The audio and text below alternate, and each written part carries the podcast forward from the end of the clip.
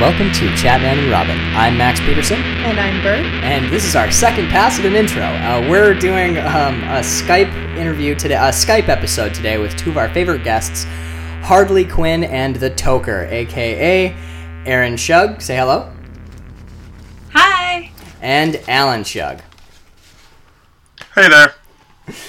All right. Um. So we're doing our best with the the Skype recording. We are kind of recording during peak Wi-Fi hours over here in Heroin City. I mean, Do um, we in do Biddeford. that every time? yeah, pretty much. What's wrong with us? Um, well, all of the all of our neighbors need, have you know they're flying out in the cold, dark depths of heroin withdrawals, so they need to watch Broadchurch on Netflix or whatever. What's Broadchurch? It's a BBC original series Oh. starring Idris Elba. Very good, highly recommended. But we're not here to talk about Netflix original series. We're here today to talk about modern art. Everybody's favorite topic. It is my favorite topic for realsies. Um, honestly, doing uh, doing the research for this week's episode, I, I think I could do one of these every month. No lie, just like I probably could This too. specifically? uh, maybe not necessarily just modern art, but like do one art episode where you we like research two artists, one that we love and one that we. Oh, well, I should tell people the format of the show. Okay, since I. The last time I tried to talk to Bird about art, it kind of went like this. Here, Bird, you have to play along with me. Oh, great. Okay. Um, all right, Bird. So, like, modern art is is it good art? Okay, that was a you're, bad. ask- you're asking the wrong question. That was a bad question. Hold on, let me start over. Um, modern art is it is it cool? That's pretty much how the last modern art episode went. So, um, to sound less um, troglodytic on this episode, I decided uh, what we should do is sit down and chat with two of uh, our extremely artistic family members. Um, and basically, everybody knows a little bit about modern art. I knew jack shit, so I figured we would we would research two modern artists. Now, Bird, what's the definition for modern art? It was art between Oh my god. Uh, 1890 and 1960? 70? 70s. 70s and belonging to a group, a specific group of movements. Okay, so that was our definition, and we were going to pick one artist from the modern, the modern artists, which we loved, and one which we loathed. And the only rule was, no matter what classification he fell under, we were not allowed to pick Damien Hirst because well, he's universally hated, so everybody really hates Damien Hirst. Actually, uh, the other on Saturday when we were in um, Bir- uh, getting Bird's second piece of her tattoo done, we were talking to Lauren about the modern uh, Lauren Iris. Follow her on Instagram; she's amazing. Um, we were talking to her about the modern art episode, and we were like, "Yeah, we're, we picked an artist we love and an artist we hate." Um, but we can't pick Damien Hirst. And before I could even go further than that, she just goes, "Yeah, fuck Damien Hirst." oh, I still think that's the name of the Fuck Damien episode. Hirst. I Like agree. F asterisk asterisk K Damien Hirst. I'm on board. I- You know, I think I'm on board too. Um, I'll look up iTunes rules about um, how many asterisks need to be in there. I'm going to use the minimum amount. Um, yeah, minimum, minimum requirements. required amount of asterisks. But yeah, that's not a bad uh, name for this episode. It's just fuck Damien Hirst. Um, it's all right there in the title. So we all picked an artist that we love. We all picked an artist that we hate. There's they're from a variety of different movements, uh, and we're gonna sit down and and dive in and dig into them. Did I, uh, does anybody before we get started on the actual artists? Um, I wanted to ask you guys and sort of put it out to the group. How do you want to do this? Do you want to do everybody does the artist that they love, and then we end with a big hate session? yes. I think that's probably going to be the best format. Okay, and I don't know about you guys, but I also I found it was impossible to just research the artist. I also did some research on the movement they're associated with. So, um, if I'm the only one who did that, I'll try and keep my like research on the movement to a minimum. But You're not the okay, only good, one. good, good, cool. Well, I kept my research to a minimum, so there's that. As did I. Yes. Ah, All right, so siblings gotta stick together. so what do you think? Should do you should we throw it to the guests first and let them start over there, or do we do Yeah, screw you guys. Let's go youngest youngest? oldest. Youngest, oldest? Yeah. Okay. All right, I believe So then, Al- Alan's the youngest. Then Then you. Then me, Then me. then- Then Aaron. Aaron, you're the oldest. What are you like? Yeah. Forties. Hey. 28. Okay, okay, right, right, right. we're going by physical age, not by spirit. If we're going by physical age, I'm but I'm definitely going I last. I should be in a back brace right now. I should be wearing two cardigans, and if I could have a pipe in each hand, I would. So One tobacco, one for marijuana. yes, Maybe. Yeah. Go back and forth. because that But because yeah, because you can't blend them. No, No. God no, you'll you'll gunk up your good tobacco pipe. But I digress. Oh, by the way, yeah, uh, that recount is still happening. They're still wasting half a million dollars of Maine's money. Oh, and um, the people for the no side didn't even have all of their volunteers show up Two days in a row. two days in a row. Lovely. Uh, Bird, And re- the the guy who's running it like really quick, just take a peek at your volume. I just want to see, make sure that your volumes are good. I'm a little paranoid. I don't know how to look at my volumes. Uh, you should start with using your Okay, eyes. Yeah. I am using them. Okay, so believe it or Alan, not. you get started. I can adjust this on the fly, no problem. Oh, okay. Yeah, you're good. Yeah, so Oh, I cool. guess I will just uh, I'll just hop right into this. So I I guess should probably start with I've never been a huge fan of modern art. It took some pretty swift kicks in the rear end from and Aaron some to convincing. yeah to and, get me to even remotely care. when we went to New York last year, I'm at the MoMA and promised me that he would stand in, run, in front of a Rothko for five minutes. So that being said, modern art didn't really hit me until I actually got to see it in person. Okay. And I think that's a big prerequisite for caring even slightly about any art movement. Uh, it can make such a huge difference. So, the artist that I chose is one that I've seen a couple documentaries on, but also seen a couple of his works in person. Um, his name is Donald Judd, Okay. and Okay. he was technically part of the minimalist movement, even though he did not enjoy that name, nor did he feel it described his works. we Um, should have come with visual aids. Why did we not Well, think you- about this? so that we you guys look probably have Yeah. internet, right? Up, Well, yeah, yeah, but I mean, I want to I mean- be paying attention to you. that's true. I'll you find know what? something. You can listen Alan- and I'll find something. Okay. We could, yeah. I mean, why don't we just use? I can use your phone while they're talking. Okay. I will look up move our images by this person so I can show them to you. And you guys, we just don't want to use up too much of our Wi-Fi. Ah yes, understandable. Anyway. I got it. Okay, what- I have a book. Aaron's Aaron's gonna pull up some photos in her modern art history book that she has here in her lap. Okay, Um, and his so name is Judd. Sorry. Donald Judd. And you can basically just go off of his latter work. I was not a big fan of any of his paintings or print work that he did, um, which is kind of where he started.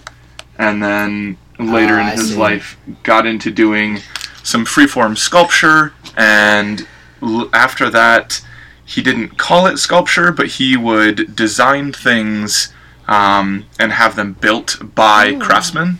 So anything from giant metal boxes to um, probably his most popular works were called his stacks, which were big iron blocks that were mounted to the wall, which was really trend setting for of that period. Everything was pretty much in the world of sculpture was put like on a pedestal in the middle of a gallery showing and he refused to do that. So he was either mounting to walls or putting his stuff directly on the floor.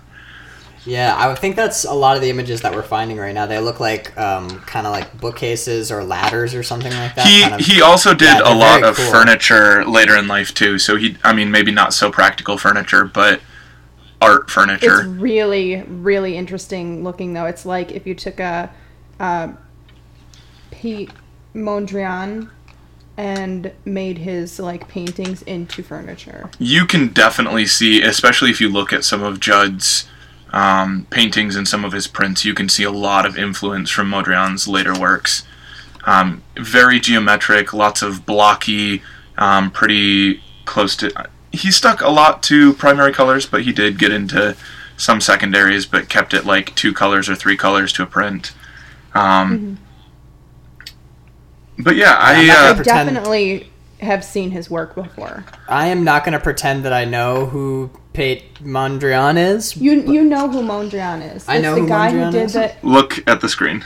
that Oh, okay. Okay. got it, got it, got it. famous. Uh, The guy who block played Connect 4 on Canvas. Yeah, basically. Yeah. Huge, Art. huge canvases. Yes. Okay, His got it. re- Mondrian's really early work was all trees, and they were really fucking cool. And I wish that he had never stopped doing that. Yeah, his later stuff was pretty disappointing, but not Hey, man, the you- artist that if- we're talking about right now. If Yeah. you never move past Bleach, you never get to In Utero. That's what I always say. That's for you Nirvana fans out there. Okay, um, sorry. On on you go, Alan. Uh, Donald Judd. yeah, so he uh, he started off doing, I mean, sketches, and he was traditionally trained in painting. He was also a writer. Um, he actually did a lot of critic work for a couple of journalism pieces. Um, lived in New York for a good chunk of his life, and so that's kind of where he started. He did a lot of teaching as well, and then later in his life stuck to designing and the like pre-build portion. And then would take it to a craftsman be it like a welder a fabricator um, or a wood craftsman to have them actually build the piece. There were very few pieces that he actually built in his later works. You may have already Um, said, but what time period is this? so the bulk of his work that I care about was like mid 60s into the early 70s. Um, Okay, cool. yeah, I don't think he was really doing a whole lot of this before then. He was uh, working as an art critic in the mid 50s um, and then bought. He's really famous for his house that he purchased in New York City. It's a five story cast iron building that he bought for $70,000. And Flatiron. Seb- seventy thousand dollars. Cast iron? Cast iron building. I thought they were called Flatiron buildings. I'm pretty sure that. Maybe I don't know what I'm talking about. Flatiron And now it's gonna sounds There, right. there's a building called the Flatiron. I know Nope. that. It Um, is a five story cast iron building designed by Nicholas Whyte. Uh, Huh. It is 101 Spring Street. And what he did is he bought it basically as a shell for $70,000 and then converted it over to his living quarters. And the first couple floors he turned into galleries and did a lot of his exhibitions there. Right on. That's Um, awesome. What? is- So you said that he does. He was also like a classically trained painter, but mostly you're into his sculptures. What is it about this artist that made you? Why did you pick I- this guy? I think it was seeing his stuff in person that really blew me away because seeing a photo of something really doesn't do a whole lot, especially when you realize when you're actually looking at it that like his stacks are I mean in some galleries depending on the ceiling height would go up to the ceiling. I mean you're talking like 12 foot tall structures, which is pretty cool. Um, So you, I'm not- uh, initially saw his work in a book somewhere, like. yeah, I mean I it in saw I saw his stuff because of my modern art history class for the first time. Okay. Um, and then I think saw a couple of his pieces at MoMA And at Um, the DIA. and a couple at the DIA, which is the Tro- Detroit Institute of Art, if people aren't familiar. Yeah. Um, No, really no, cool all stuff. Of our, all of our listeners are highly snobby, extremely cultured folk who frequent And from galleries all around the world. Yeah. Right, yeah.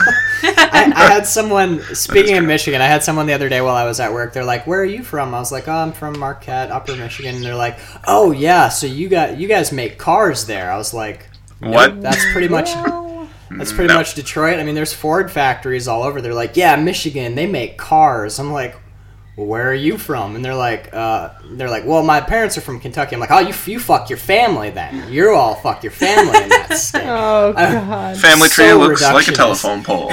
I uh I actually got to do the Sorry, the Kentucky. hand the hand trick, the mitten Michigan mitten Ah.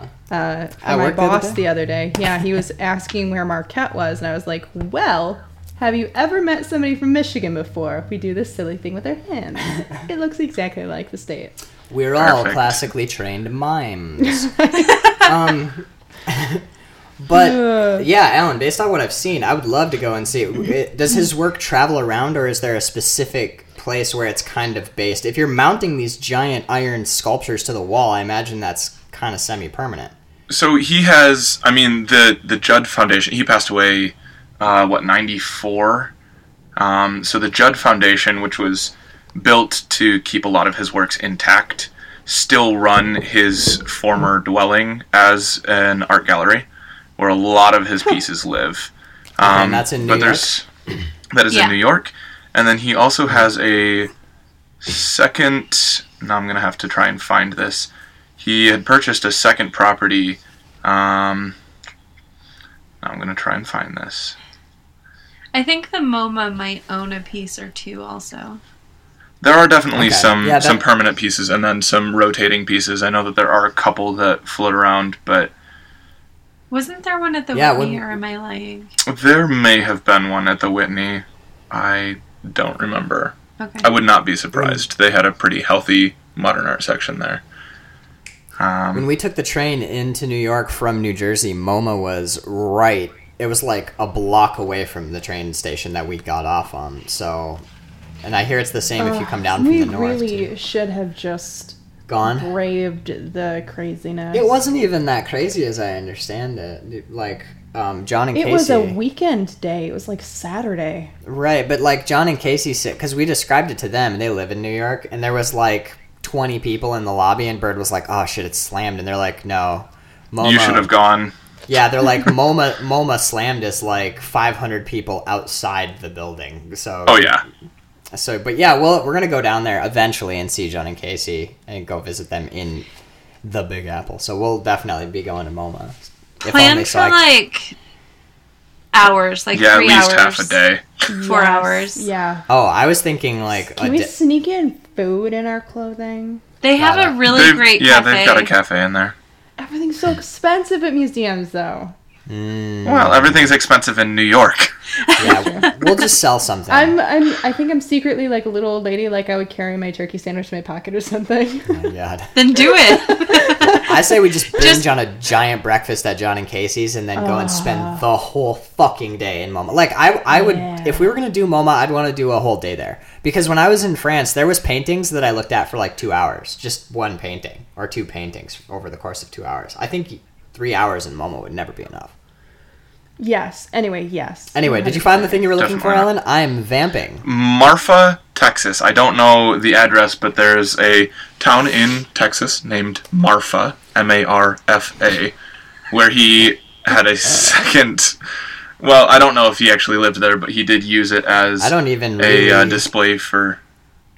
I don't even really care anymore because the town's called Marfa. So anything I find there, it would just complain about the dry heat and spit on my shoes.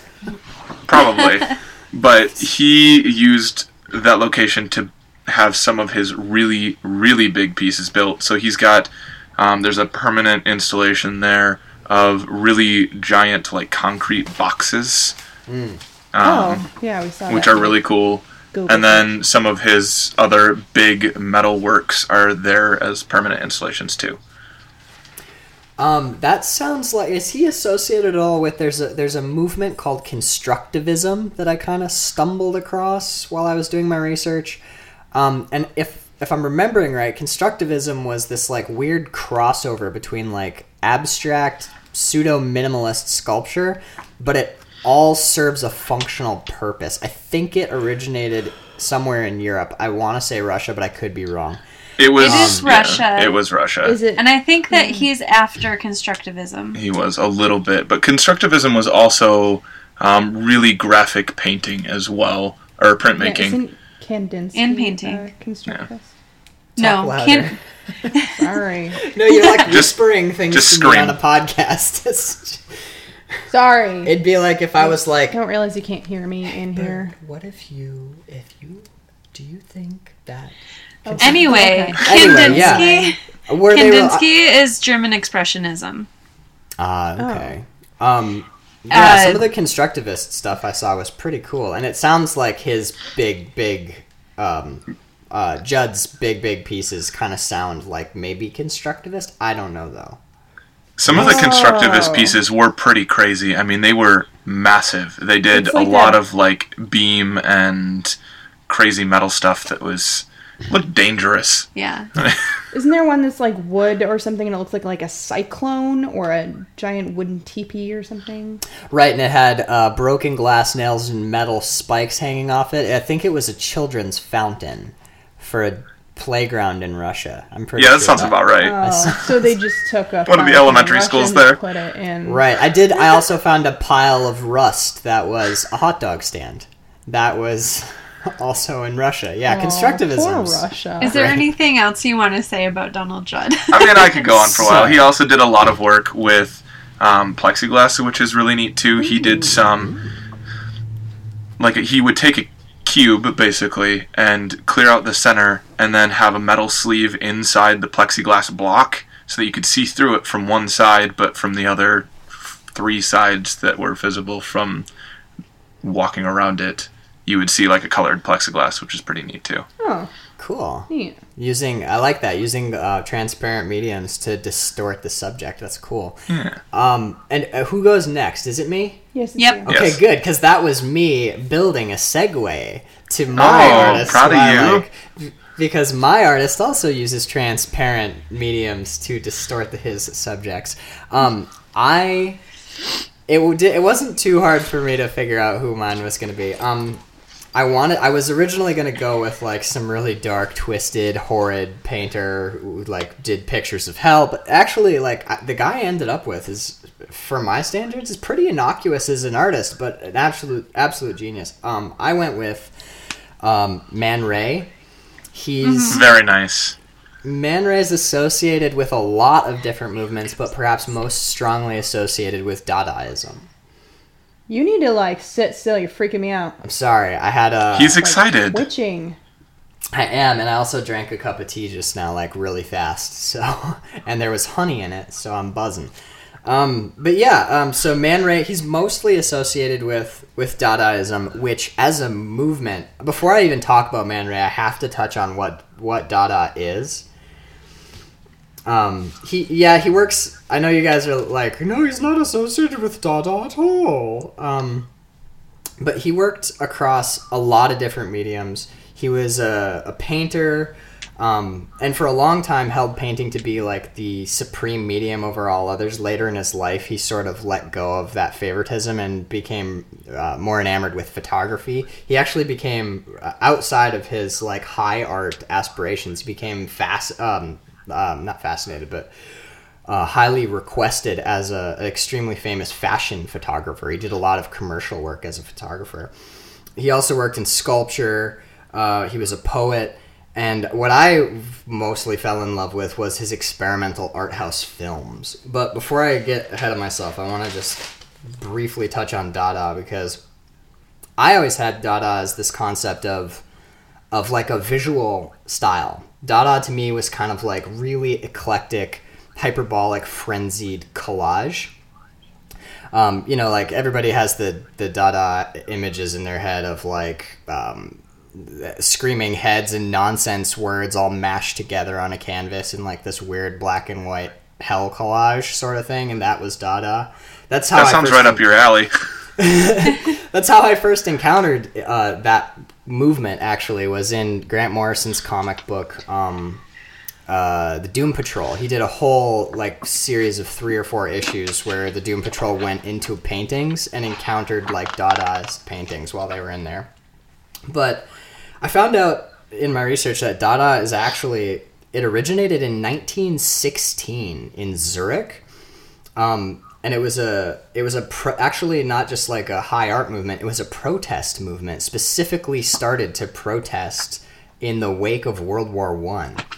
Um, the Zurich art scene kind of like saw firsthand all the like horrid slaughters and violence of World War One, and in seeing that, they kind of recognized the shallowness and the illusion of government, of society, of societal norms, um, social stratification, and even the idea of civilization. They saw like rich people and poor people and children just being like butchered in the streets and body stacked all over, and it horrified and disgusted them. So they created this movement, Dada, to um, there's there's so many quotes about Dada that I didn't even start writing them down. If you just look up what is Dada, there's a hundred and thousand quotes by every different artist because everybody defined it differently. The most famous one I think is Dada is nothing, Dada is everything.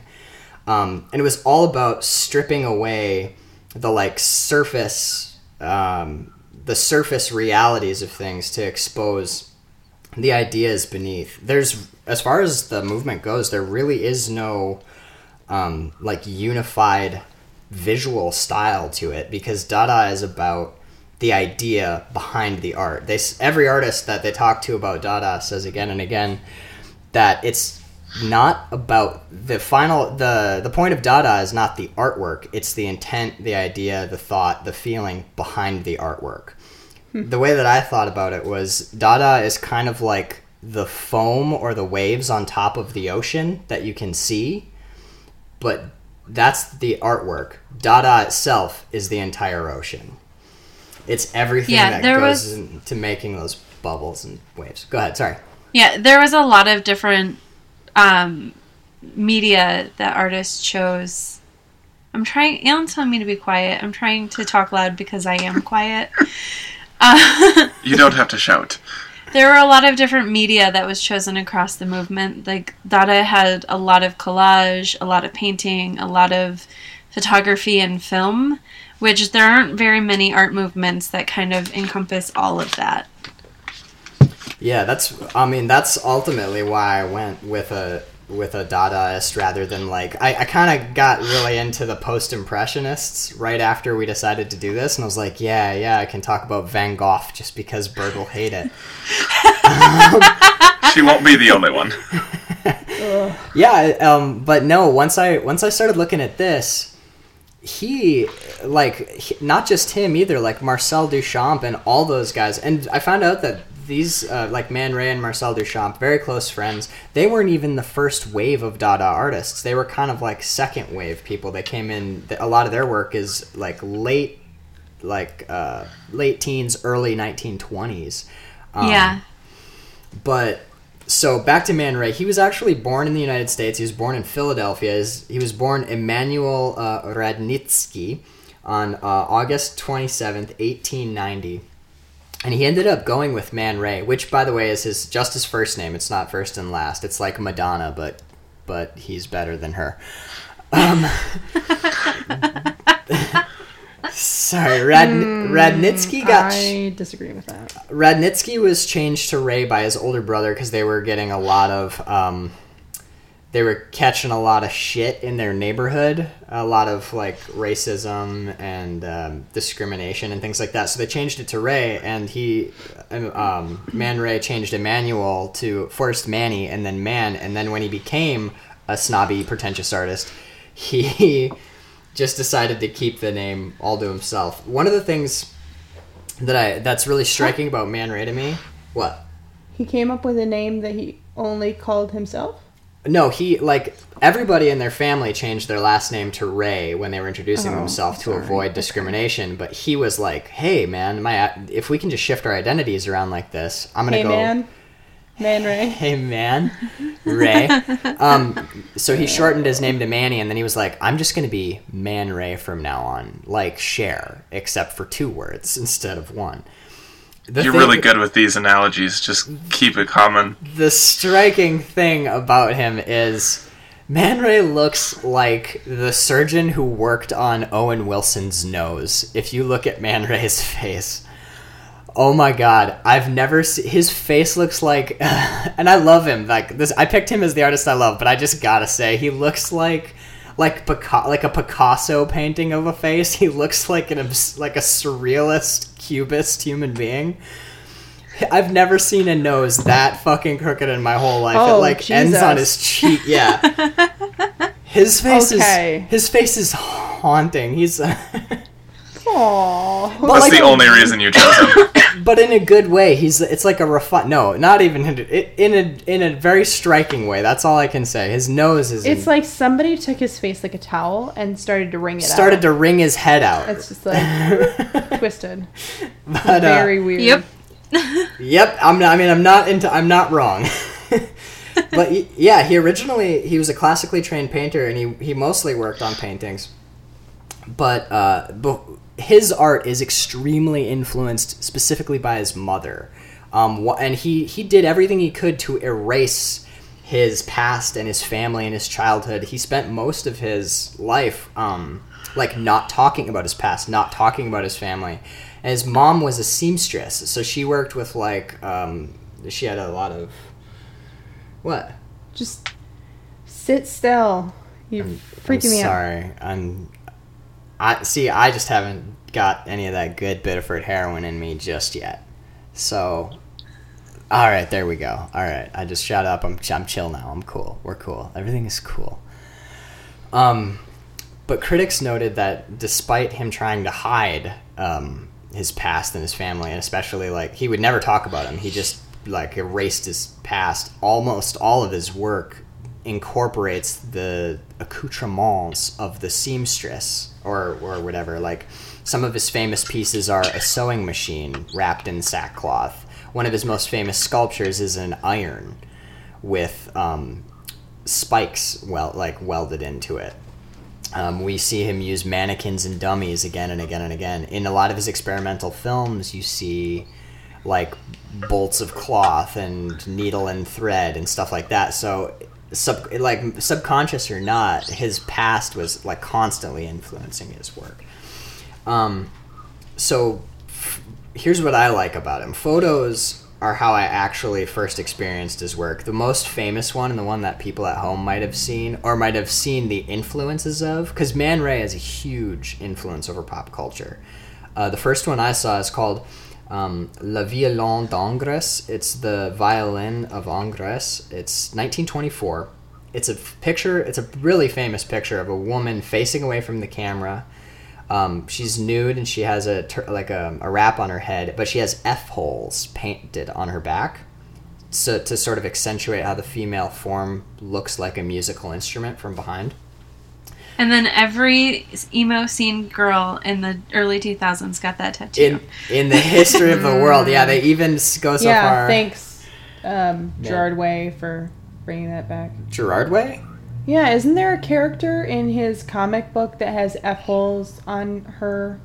There's a character in Bitch Planet that has F holes painted on her back. It's the daughter of that um, that engineer from one of the issues. Uh, his daughter was like a violin expert or whatever. And there's a there's an awesome opening sequence in that comic that has a woman with F holes on her lower back. Um, so that was the first one I ever saw. That actress, or, no, I'm sorry, not actress. The model in that is Kiki de Montpar- uh, Montparnasse, uh, or Kiki of Montparnasse. It's his lover and muse before The see. Umbrella Academy. There we are. The Umbrella Academy. Okay, so that was um. Yep, there it fucking is, except it's on the front, not on the back. Okay. And the bridge is where her pubic hair would start. Great. So Man Ray, Man Ray, yeah, he basically influenced all Oh, the no. emo goth Billy musicians Button. in the entire world. What's that piece that is at the bottom, like at the bottom of guitar? Uh, that's the bridge. Yeah, it's the Okay, tail. The, I had it right? Be like, Okay. yeah, the bridge or the tailpiece, either way. Anyway. Um, so that was his first big love, and Muse uh, influenced that. The next picture that you might know is called Le Larme. It means glass tears. It's 1932. It's that image of the the woman's face, the eyes looking away, and there's two glass beads like teardrops on her cheeks. There's a couple. Um, one thing that freaked the fuck out of me is after doing a little research, I found out that is not a woman. That is a fashion mannequin's face, a high grade fashion mannequin. really? That's This was- terrifying. Yeah, that's a mannequin head. Um, Holy shit. well, yeah, one of the things that like, and when you know that, suddenly the work like hits you a second time. It's kind of a cool image, but then you're like, that's not a real face. Man Ray was doing this, these sort of like experimental photographs. I'll get to rayographs in just one Uh, second. That's really interesting because when I was looking at the photograph, I was going, "What is with her freaking eyelashes?" They're I not just- real.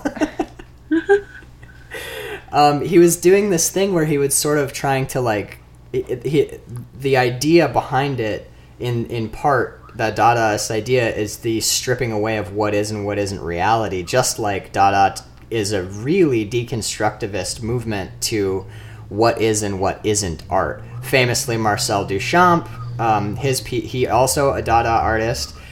Um, he did the fountain where he took a urinal, tipped it on its side, and said, "This is art." Um, he is the the invent. Uh, Marcel Duchamp is the Ready-mades. Ready-mades, yeah. Oh my gosh. Alan hates ready I'm not a fan. Man Ray actually had several ready-mades. He did um, the I can't remember what it's called. It's like uh, the Enigma, I think it's called. It's literally just a sewing machine wrapped in a blanket, and then he took a photograph of it. He made a sculpture, took a photograph of it, and then destroyed the sculpture. And the only piece of art that was left was the photograph of the sculpture of the thing wrapped in a blanket. Awesome. Yeah, that. Um, when you said you were doing Man Ray, I in my brain was thinking Marcel Duchamp, and I was really excited for you guys to have an argument about how, why Alan thinks ready-mades are retarded. I actually really just hate like three of Duchamp's ready-mades. I actually really like the fountain. I think that one was really hilarious and kind of like a middle finger to and anyone that was outside the art community. But no, Yeah. his like the bicycle wheel and fork like in the stool that just makes me angry. Because it's a bicycle. That's useless no, now? it's just dumb. he ruined the bicycle. Well, no, because like Um, I mean, on a wild tangent, I really like Ai Weiwei, who's a contemporary artist, and he like mangles bicycles, and that doesn't make me mad.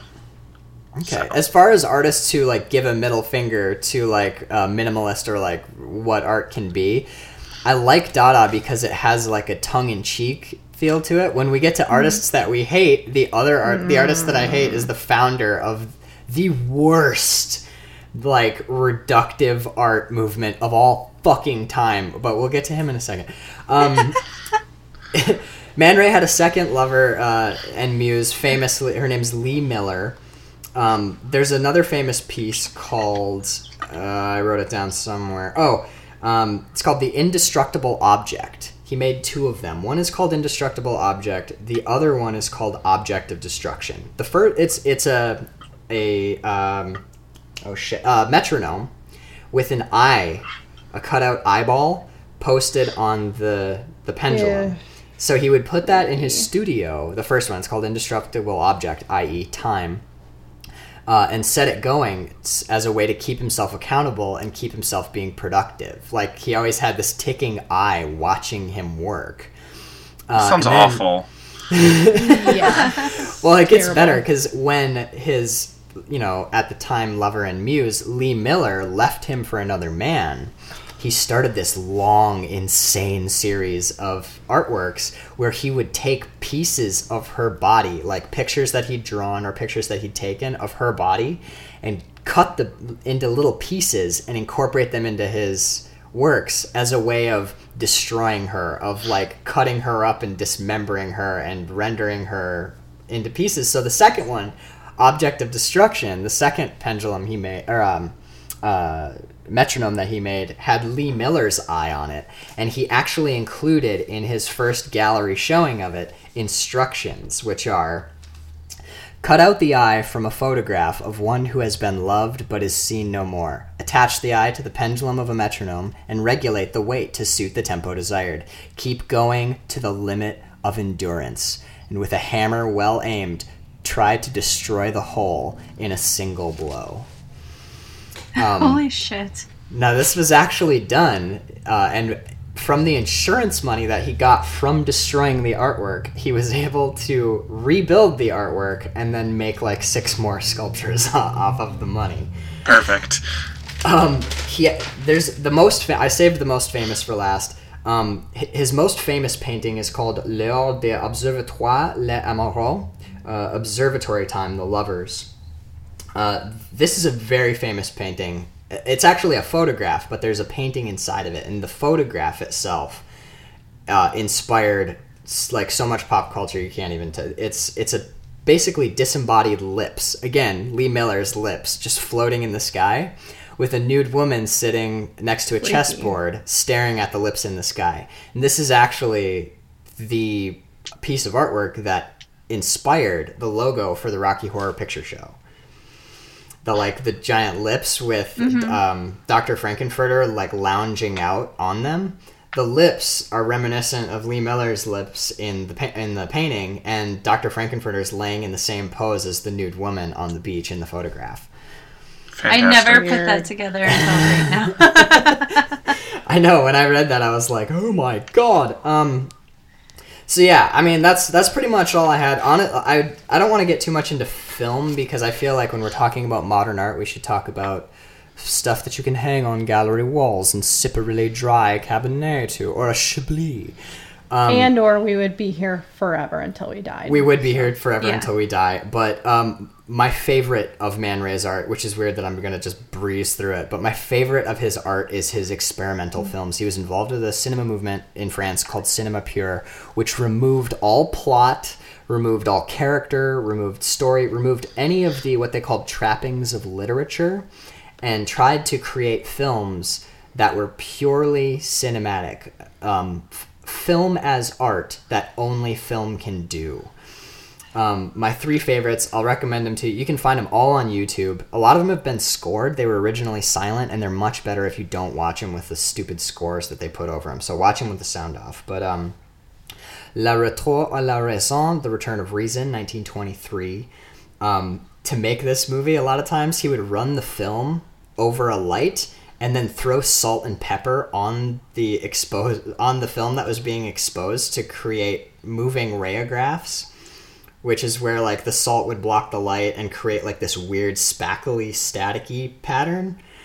Um, so then the next one is Emak-Bakia 1926 uh, really good. I, watching that one it, his next two films are so surrealist. They're amazing um, this one is like early surrealist film and then the last one is called the sea star or the starfish uh, 1928 this is the one i was thinking of alan when i made my little segue. He shot through glass shot straight into mirrors at subjects behind the camera and shot like through like 10 or 12 mirrors to capture subjects to create basically like this weird highly distorted kind of warm fuzzy underwater look to the film. It's I, i've never seen anything like it and it was a film made in like the late 20s i've never seen a modern film pull off anything as strange looking as this. So are you going to link these in the description of the podcast? yeah that's a good idea. I'll probably do a big um i'll do it on the website. I'll do a big like catch all check all these people out. Um, Yeah. Type post so i should be i guess i should be writing down everybody's artists so i can do that but We that can is- just send you our stuff. okay yeah. So that is my artist, Man Ray. I love him. I love him. Going to check him out. Um, So I'm can I s- surprised that you didn't talk about rayographs more because those are really fucking cool and they're so much fun to make. I didn't want to. I don't want to. I feel like I've been talking forever. But do you, here, why don't you, do you want to tell people what rayographs are? So rayographs, you basically take unexposed photo- photography paper and you put it under the exposure light enlarger? enlarger that's the word Mhm. and you put stuff on it you put different things on it and then you Oh, expose the paper and you this. develop it Yeah, it's it's something that pretty much like every beginner film student does. Yeah. they're so much Uh, fun man- but he did a shit ton of those and kind of invented Yeah. it i think Well, yeah, that's why they're called a rayograph. well i Well, actually, uh, what in my studies, it seems to be suggested that they existed before him, but He as a popularized genius in them. marketing, as a genius in Yes. marketing, he named it after himself to kind of rebrand them as his. His most famous, if you want to go look it up, is called The Kiss. It's a pair of hands that he exposed and then re-exposed him and his lover's face kissing over the hands. It's a super fucking cool image, and it's it's one of his early. I think it's one of his earliest rayographs. It's really really popular. All right. So speaking of lovers, I thought it was just like rayograph, like ray of light. no, it's Man Ray's What? patented Dick. rayograph. Yeah. Come on down, kids, and see my cool photography shit oh. and my crazy nose. All right. But speaking of lovers and kissing, Bird, lover of mine, I believe it is Oh. your. I, I'm trying to. I'm gonna try and. Oh, so painful. I'm gonna try and double fist, ham fist a segue into every single transition. so things that Max is not exceptionally good at: uh, analogies and segues. Probably Star writing West will segues too. post it underneath this podcast. Yeah, that's bad. I'm in a, I'm in like a radio talk show ev- every week. I should this is a skill I should have honed by now. Speaking of honing, sounds like home. I'm in my home with my wife. Wife, what is your favorite artist? Killing I it. wish that there was a sound effect you could put in for every time Bert rolls her eyes. Oh god, it would be nothing but that.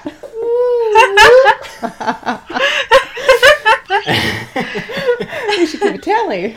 We should. I'll, Oh I'll, I'll my get it in God. post. Um, all right. So no, but seriously, go ahead. Okay. Go ahead before I butcher another fucking segue. Stop.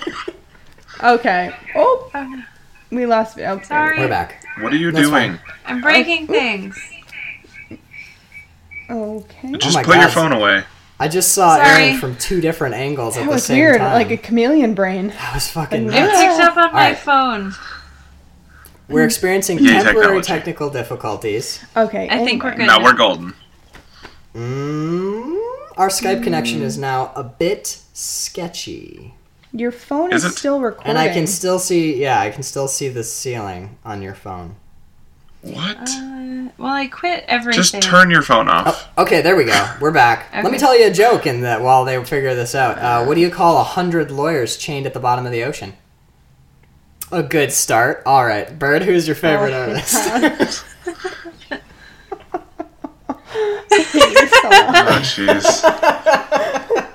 maybe you are. Maybe I'm changing this right now and making you the artist. the that I artist hate. that you hate is me. Okay. Obviously, it's Alphonse Mucha. I don't think anybody is surprised by that. Um, Nope. Not even a little bit. I have his thing tattooed on my body, so yeah. His Um, thing, like his. He had like um like uh His flourish. Cock and decorative motifs and I got one of them tattooed on me. Um, Hey, me too. That's true. You have a Mucha tattooed on you? Yeah. Yeah, keep turning. He has to get to a really awkward angle. Oh, it's that little Uh, flourish at the end. Is Mucha's Yeah. thing, or that that whole That whole thing. doodle? The whole doodle. Man, now I, I'm gonna get some Mucha on me. You probably should.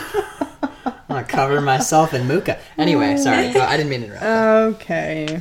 Um, he is a Czech-born artist. He was born um, July 24th, 1860. Um, it's really weird. I didn't know when his birthday was. It's super close to my birthday. And he died on the 14th, super close to Alan's birthday. This is in July for those that don't know. Wait, when was his birthday? 24. July 24th. Oh, gotcha. I wasn't paying attention. Sorry. right? Weird. Um, so he was, I don't know, born in the Czech Republic somewhere, and um, because he had a really good singing voice, he was able to keep going to school after like high school, and um, had a passion for drawing. Anyway, ended up in France, and um, was not really doing much of anything of note until.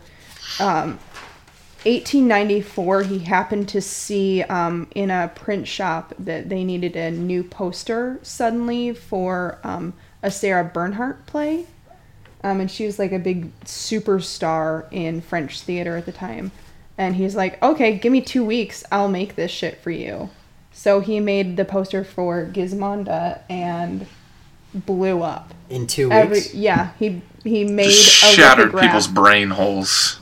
Can I, quick sidebar. yeah Uh, Neil Gaiman and Dave McKean actually got their big break into comics in a similar way. They went and met with Karen Berger, who was in England at the time looking for new writers and artists for uh, the Vertigo comics, the DC uh, imprint.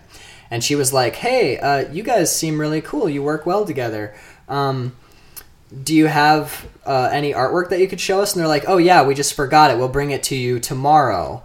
And in they left, and Karen's like, yeah, yeah, fine. They lied. They went home, and Dave McKean did fucking like every character design, cover design, full interiors, full watercolor, mixed media paintings, and Neil Gaiman wrote like a full script for a graphic novel in one night, and they brought it all back to her the next day, and she's like, "Wow, you guys have been working on this for a long time. This is brilliant. You guys are both hired." later, Dave McKean was going to get fired from Sandman because he was behind schedule on the Sandman covers.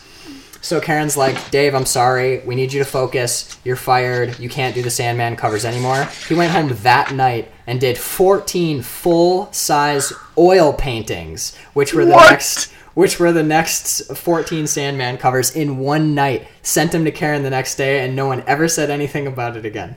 What So- kind of drugs is he on? That is Artist- insane. them because Artists- I can't do 14 oil paintings in a year, let alone one night. I love oil painting, but fuck. Holy shit.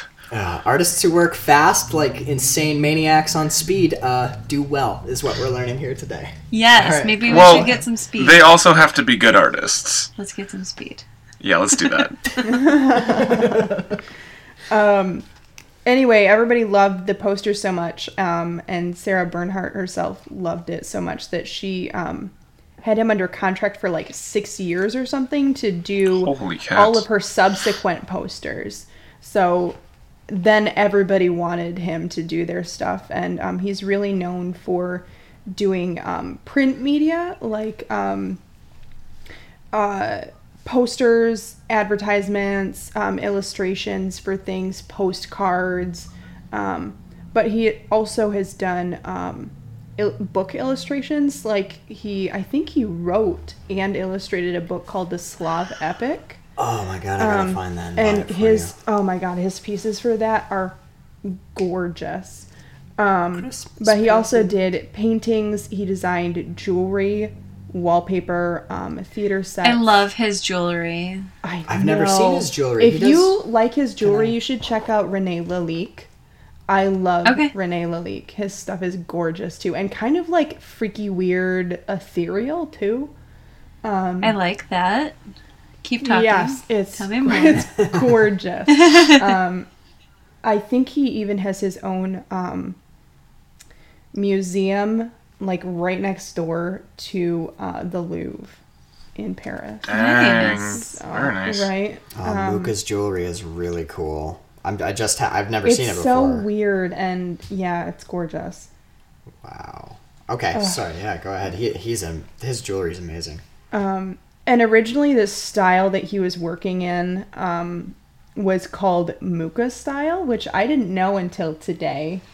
Um, and they, I know he is awesome. See, Oh my god. see, there's nothing I he don't know can't if do. you guys can see that or not. The Yeah, co- we just pulled that up. Oh, it's amazing. Um, okay, I would. Uh, I gotta not look at it, or I'm just gonna just keep creaming over here. Go ahead.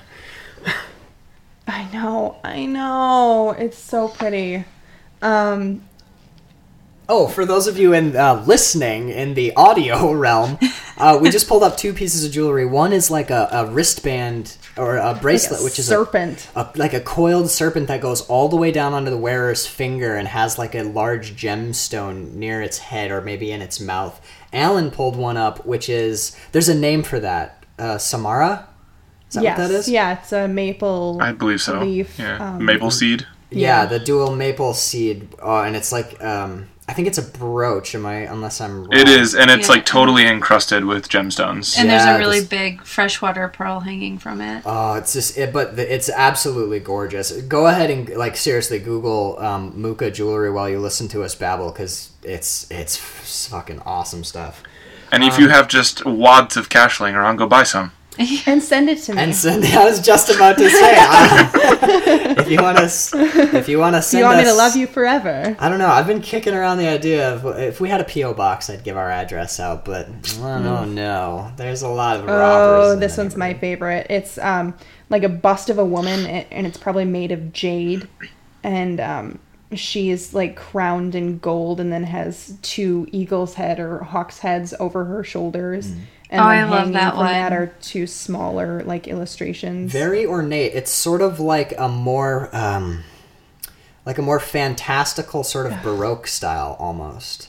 Um, it's extremely detailed, extremely ornate. You but- know, I wouldn't be surprised at all if um, the elven worlds in Lord of the the Lord of the Rings films were inspired by his design. Yeah. Oh, look at- 100%. sure. Yeah, Like, absolutely. Looking at his lines, yeah, definitely. so similar. Yeah.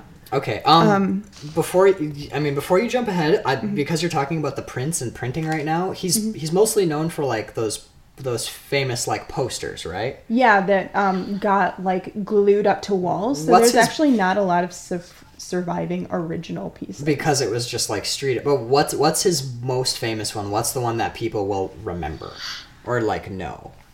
oh my god, um, probably he did a lot of series of like um, seasons or plants or um, gemstones. I think he did the planets too, didn't he? Um, he did um, Or stars. the, at least the months. like the the moon, the morning star, the evening star, and mm-hmm. the north star. I think. So Um, stylistically, these a lot of them are like uh, sort of like profiles or like three quarter views of like beautiful women. with- Most of his artwork has like gorgeous, curvy, scantily clad women with like crazy, wild, stylized hair. okay. He originated that weird stylized hair, and it's called um, macaroni hair. I know. Yeah.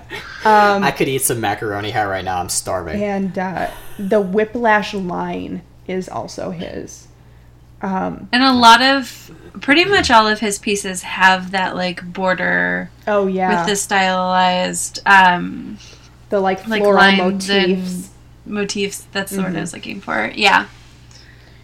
Yeah, lots of like organic shapes in his work mixed Mm-hmm. with some really like crisp um, geometric shapes, which I think is a Yeah. really nice mix.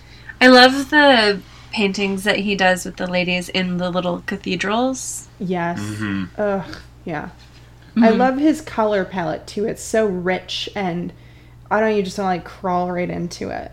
Just It's very rich, but it's also cozy. muted, kind of like like you're sitting under a tree in the summertime Mm. and the light gets diffused to the leaves. Mm-hmm. Um, I don't. It's it, his artwork. You would know it.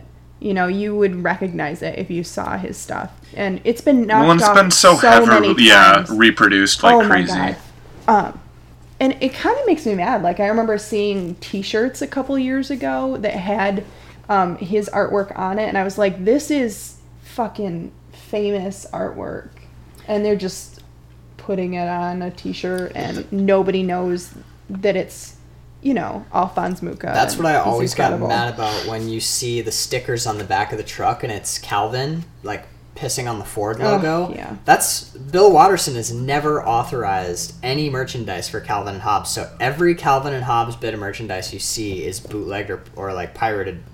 Um, Well, and it's everywhere. Yeah, it's it's totally It's ubiquitous, weird. and it's just fucking Bill Watterson over and going totally against his wishes. He said like he they, people have offered him like multi millions of dollars to do that as a cartoon or a co- as um like a, a movie or whatever, and he's like, no, no, absolutely not. It's a comic strip. That's how it belongs. And they're like, what about T-shirts? He's like, no, it's not about T-shirts. It's about this awesome comic strip that I wrote. So yeah, that always bummed me out. But back to sorry, back to Mucha. Um, I don't know. That's that's really what I had. Um, he, um, his death was pretty sad. He ended up back in the Czech Republic in his later years, and um, the um, the, like the secret police or whatever. Um, he was one of the first people they arrested in the Czech Republic when Germany invaded. Really? And was he Yeah. was he executed?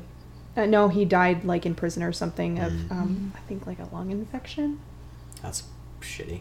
Yeah. the um the art style the art nouveau art style is Mm-hmm. that because the the things i always think of are like the poster for like the green fairy and like the, la chat noir is that Those are not him. Those are people inspired by his work. but those are part of the did he Yeah, start the art Art nouveau Nouveau. movement Yeah, it was named after him, and as people kind of got involved in that style and and was were doing sort of like mimicry, Mm. um, it turned into Art Nouveau rather than Mucha style. which stands for new art. And speaking of new art we have a new favorite artist who's about to come up here as Erin tells us who her new favorite artist is. I am killing it. That one was on point oh shit yeah.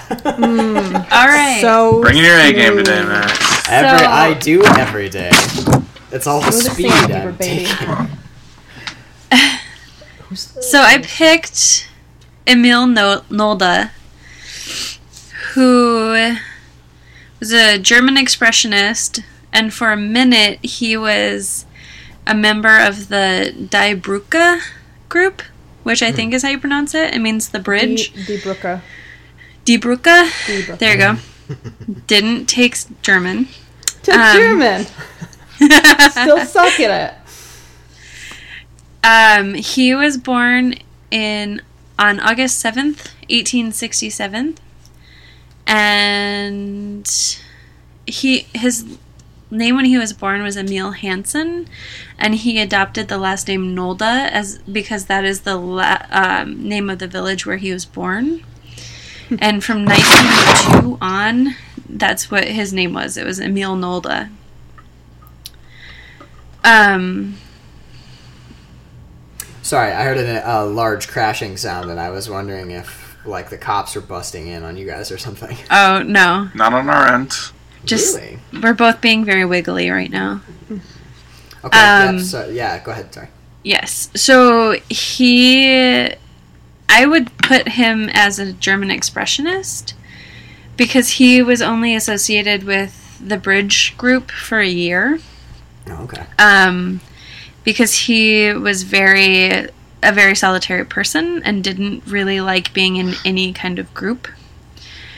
Um, when it came to his artwork, he started his career as a carver for a furniture ca- factory, and it didn't. And let's see, he was 31 by the time he pursued a career as a fine artist. What was his primary? Did he do sculpture as a furniture carver, or was what was his primary medium? Um, as a fine artist, paint and woodcuts and lithographs. And Alan keeps telling me to be quiet, and I'm You're sorry. shouting. You're Um, Fine, shouting, yeah. actually.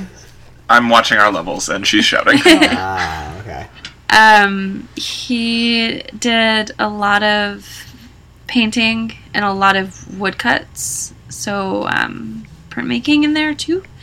And I really, really like his um, prints. Whoa. and he did some paintings who that were that I would take that painting and then translate it into uh, woodcut because I think that his style was very graphic and worked well in that medium. Oh, that's amazing. Very cool. Yeah. It, uh, it reminds me. I just read a book. Um, um, um, um, um, um, um, um, Ways of Dying. Is that what it's called? I just read a book called Ways of Dying. It almost looks like um, what's that scratch? You were just telling me about it the other day. Oh, scratchboard? It almost looks like scratchboard to me. Yeah, scratchboard and woodcuts kind of look similar if you do it Concept. in the style that he did. Um, so he did a lot of woodcuts. Oh my god! All right, 100 w- hold on, I need to stop you for a second. Every time you guys Yes. put something down on your desk, No, it's it's you turning the pages. to- or I think Alan. Uh, Sorry. It's like blo- okay. it blows the mic out, and I have a little heart attack. I, it probably isn't showing up on your microphone on that end, but it's showing up through the Skype thing. So if you see us jump, or if you hear the sound of urine hitting upholstery, that's what it is. That's not a sound I'm familiar with. Could you just like give us a sample? it's real quick? yeah, No, sure. We'll get, please. get thirty seconds of room noise with background uh, Urination. Yeah.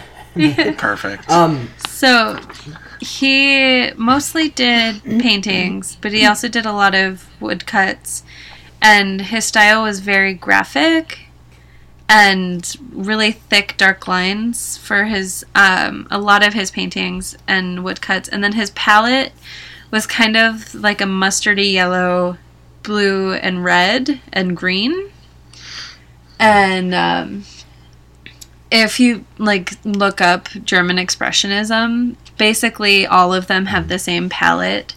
It's that like yellowy green and lots of like dark blues and reds. So just so I can, can keep it in context, I have a pretty good idea in my head, but maybe some of our listeners don't. Can you define German expressionism, or sort of talk about the general feel or jouissance of? I shouldn't use French terms in German art forms, but um, talk about German expressionism a little bit. All right. Um, it refers to a number of related creative movements beginning in Germany before the First World War and reached a peak in Berlin during the 1920s. Germ- other German expressionists are Vasily Kandinsky, Paul Klee, Kathy Kollwitz, uh, Ernst, Ernst Kirchner. Steven Um, Spielberg. Har har A, a har. fa- there's a famous. Uh, they always use. They hold up Star Wars as a famous example of German expressionism. Um, they do. I'm Franz not Marc making this is- up. We were in the same class together. I'm sorry. Okay. Um, Franz Marc is another German expressionist. He's really famous for painting blue horses. Um, I also really like his work. Uh, so secretly, you have two. You picked two, didn't you? No, I- it would be safe to say that she likes a movement. A whole yeah, movement. I like. I there isn't much German expressionism that I don't like. So those are the people um, involved. What's the? Is there a like a unified style. visual style, or is there a lot of like tenets of the movement? Um, it's all kind of different. There were a lot of different groups under German Expressionism. Like, um, Kandinsky is famous for being a, um, a synesthete. So, like, he would hear colors and things, and he painted what he heard when he listened to music. Oh, that's Um, awesome. Yeah.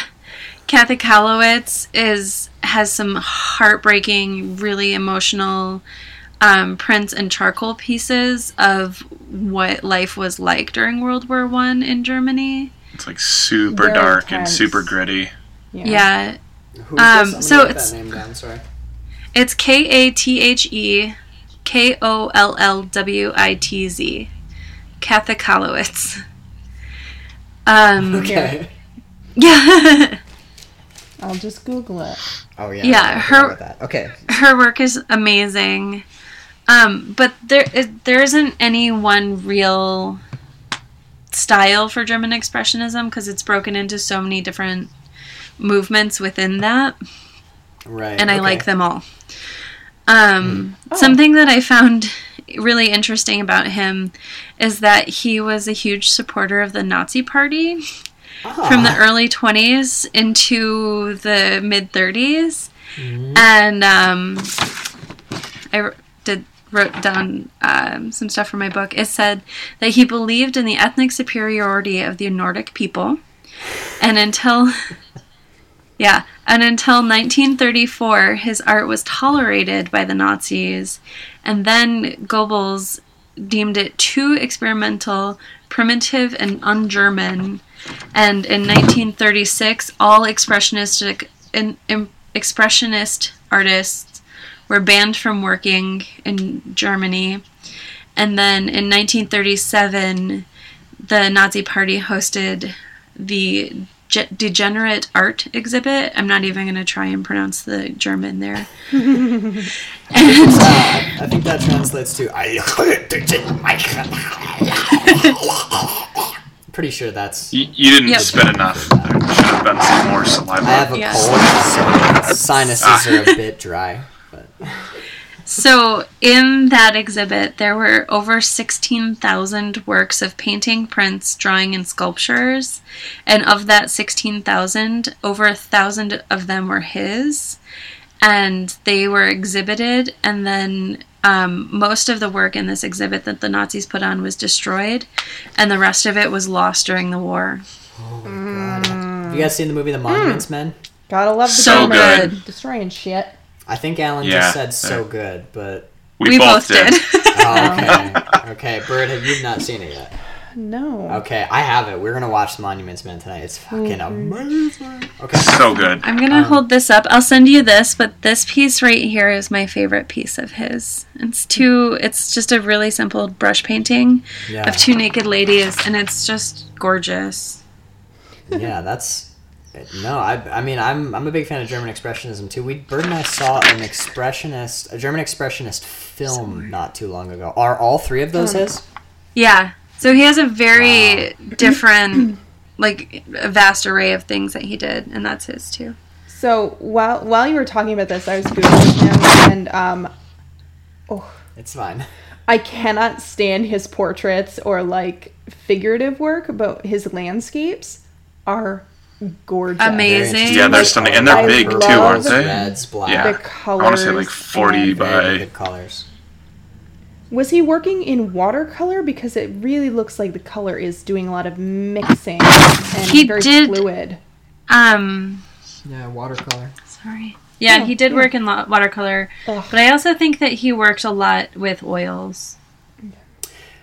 We could do a whole podcast about oil paints. So Bird, damn good. Bird absolutely abhors oil painting. Um, Hate painting with oil. I it's just I funny because it. so many fine artists like it. But um, we, we just it's watched my the German it's expressionist my favorite way to paint is oil painting.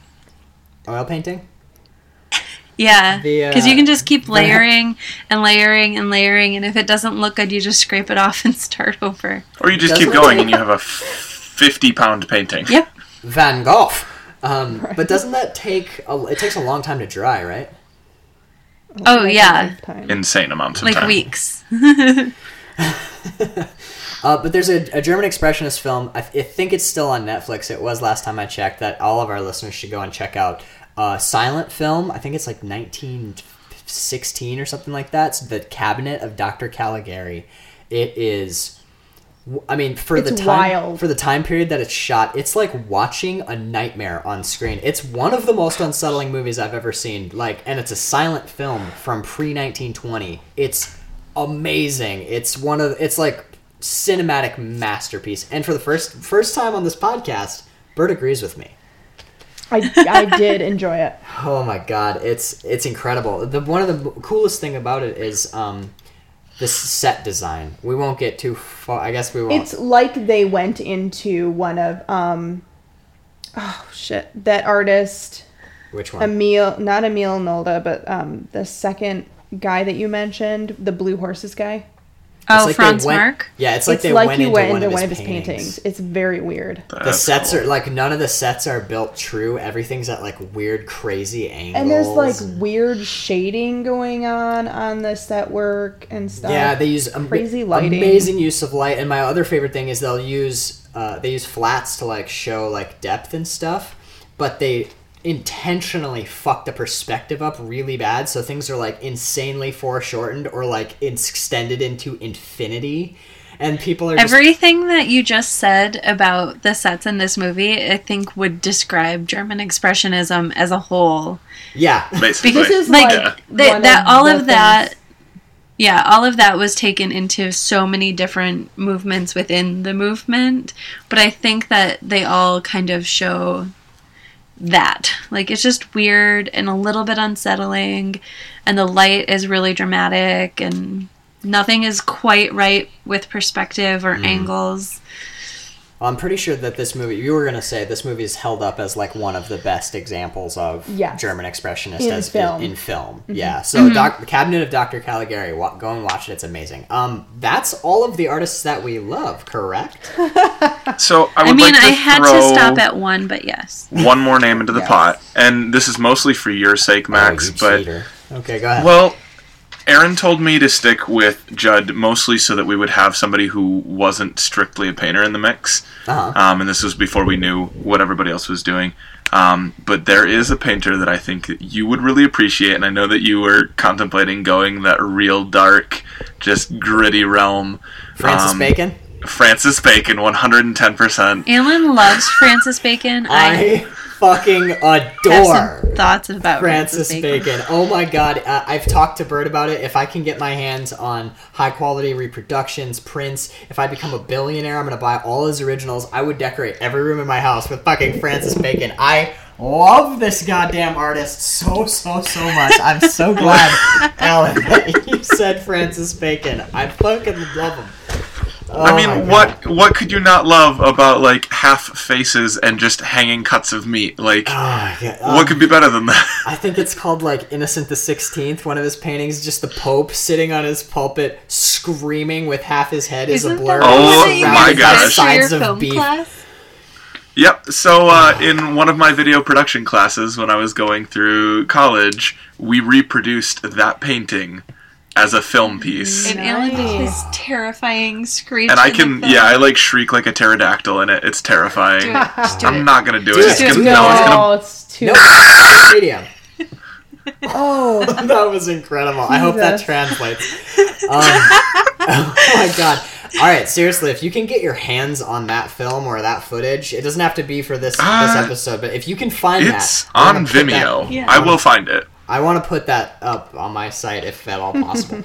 um, all right, I'm God. I'm so glad we ended with like a little sneaky plug for Francis Bacon.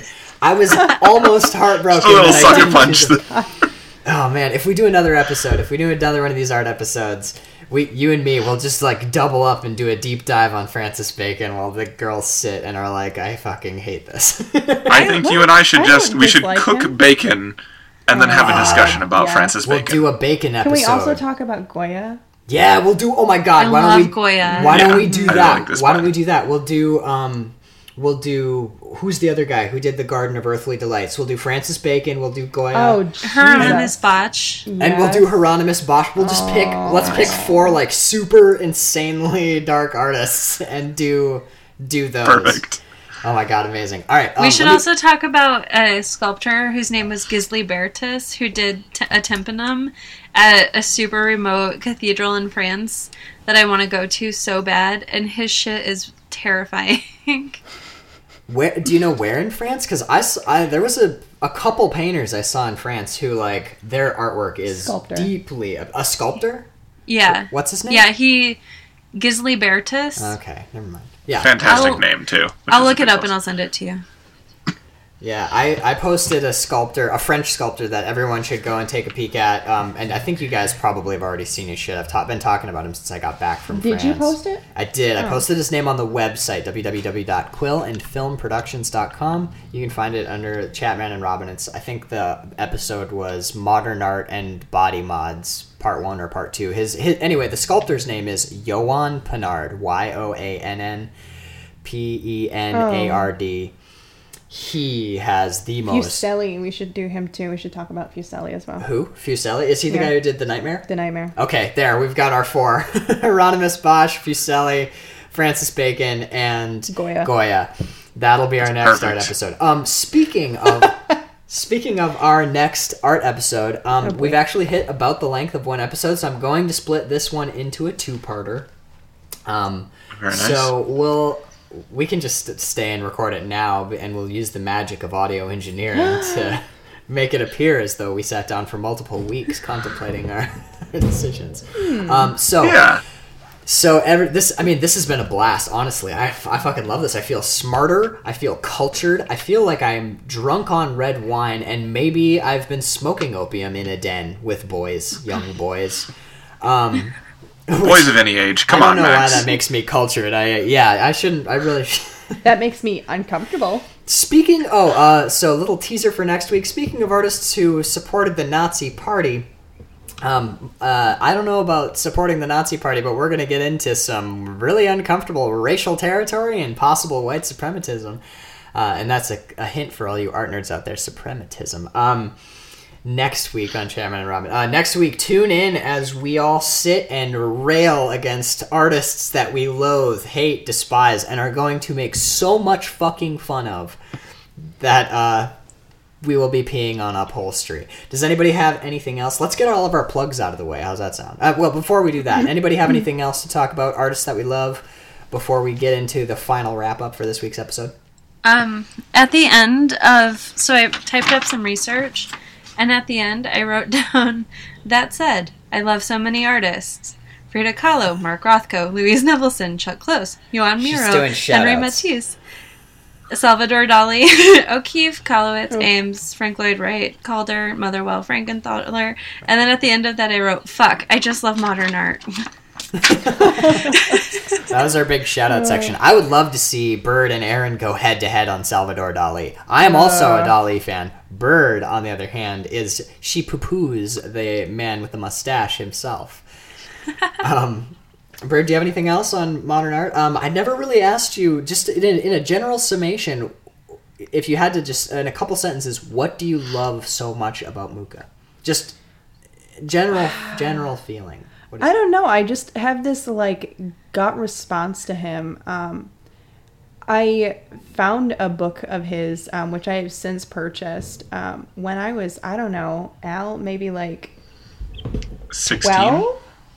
Oh, I was it that? old? I think it was later.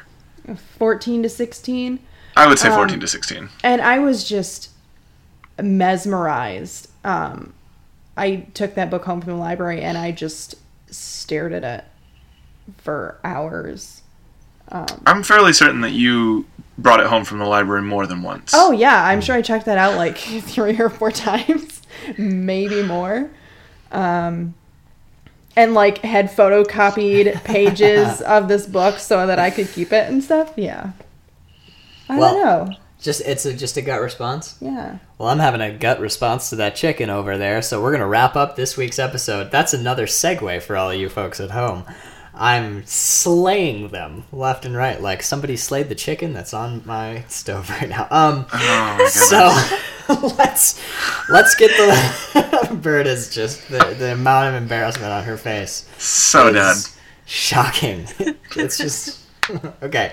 Oh my god. Um, okay, so um, let's let's uh, where can we find where can listeners go and find you guys? Both of you are artists. Um, in Yeah. in many different They ways They can go to our facets. sad, sad website, Hey, we gotta start somewhere. www.schugcreative.com. S C H U G creative.com. We are also on Instagram under the same name. Or you can find me at Baloney Shoes and him at Mr. underscore Anonymous. Anonymous is M O O S E. Anonymous. Um, Uh-huh. every every time I tag you guys in something on Instagram, I'm just like, ha, baloney shoes. Ha, Anonymous. It's just you guys have the best names on Instagram. You fucking win the internet with those. Um, are you guys? Do you guys use Twitter at all, or are you primarily Fuck no. Instagram folks? Okay. Absolutely Thank not. you. All right. Nope, my previous phone didn't allow me to use Twitter, so Excellent. Just Okay, stopped. well, uh, we'll, we'd love to drive people to your site. We've been there a couple times. Eh, Are you guys going to be updating soon? And actually, are you going to? There's been lots of talk about a podcast coming from you guys. Is there any plans in the works for a podcast in the near future that people might? once we are done forward with to? this uh, beautiful holiday season that we are currently in the middle of, Mm-hmm. We decided that we were going to make people art for Christmas. Oh my And God. there's a real tight deadline with that. Um, gotta be straight up. We have done no shopping and no art making. So yeah. Sorry. So we are gonna have we're gonna have an even tighter deadline. You're gonna have very very late presents. But what you're as we learned today, all it takes is speed. Um, yeah, all you need is 24 hours. and speed. 24 hours in speed. That's it. Um, so, I think Bird, they where, made a movie about that. Bird, where can people find you? uh, theartistbird.com, uh, at theartistbird on Instagram. Um, Do you know your Twitter? I think it's the artist bird. Is it still Bird Smash? actually no on twi- on Instagram. You're the dot artist dot Yeah, bird. yeah. On Instagram, um, I'm not sure. I think I think she is at Bird Smash. On, nope, I'm at the artist bird. You're on at the artist bird on Twitter, Twitter, because I changed it. Cool. That I'm never there, so that was convoluted. Just just find her on Instagram. That's where she's most uh, most active at the dot artist dot bird on Instagram. I'm on Instagram as actual Max P. Right. Yep, I'm on Instagram as actual Max P. I don't know my don't Twitter, and just look me up on Facebook. My website is www.quillandfilmproductions.com, which is where I post this podcast every week, and hopefully post a second podcast called Soapbox Battles, where we talk about serious social issues, like why the fuck Sidious. Donald Trump serious issues seriously. um, and you can look forward to that and more funny accents next week and on maybe my other podcast. I've got a lot of music I just posted. I posted uh, yesterday. I just posted every short film I've ever appeared in as an actor, and I've done a lot of weird, uncomfortable things on camera. Let me tell you. Go and take a look at it. Um, in the meantime, that has been Chatman and Robin for this week. Um, tune in next week for part two of our series of modern art uh, for the giant, uh, angry, making fun of bitch session, which we're gonna have, and uh, stay classy. So that's uh, for this uh, for Chatman and Robin. I'm Max Peterson. And I'm Bird. Holy podcast chat, man.